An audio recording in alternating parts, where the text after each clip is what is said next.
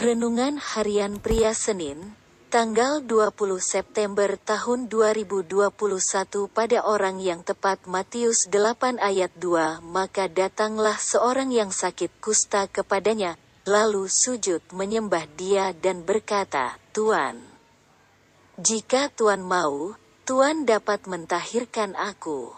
Setelah Yesus mengajar murid-muridnya dan turun dari bukit, orang banyak berbondong-bondong mengikutinya.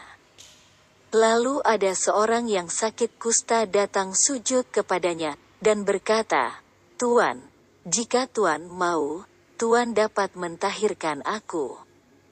Ada beberapa kebenaran yang sangat luar biasa yang kita bisa dapatkan melalui kisah dari orang kusta ini. Pertama, ia datang kepada orang yang tepat, yaitu Yesus. Karena pada saat itu orang-orang kusta sangat ditolak dan dijauhkan oleh orang banyak. Kusta adalah penyakit yang di dalam Alkitab dinyatakan dalam bahasa Ibrani, Saraat dan bahasa Yunani. Lepra, kusta di dalam Alkitab digambarkan sebagai orang yang disiksa oleh bintil-bintil kehijau-hijauan atau kemerah-merahan.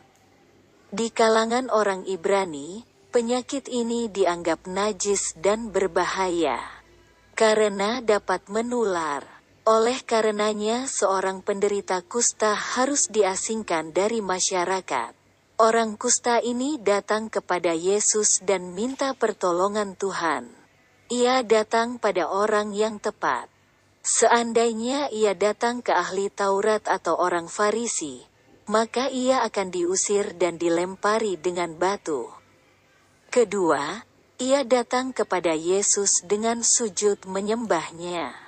Itu artinya orang kusta itu mengetahui dan memperlakukan Yesus sebagai orang yang layak disembah sama seperti Allah yang layak disembah.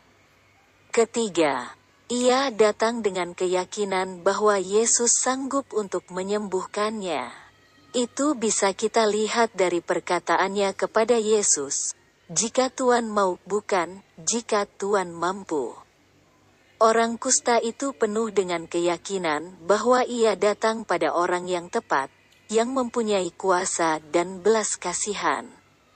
Apa pun situasi dan keadaan yang kita hadapi, mari datanglah kepada Yesus dengan memberikan penghormatan tertinggi kepadanya dan percaya bahwa ia sanggup untuk menolong kita.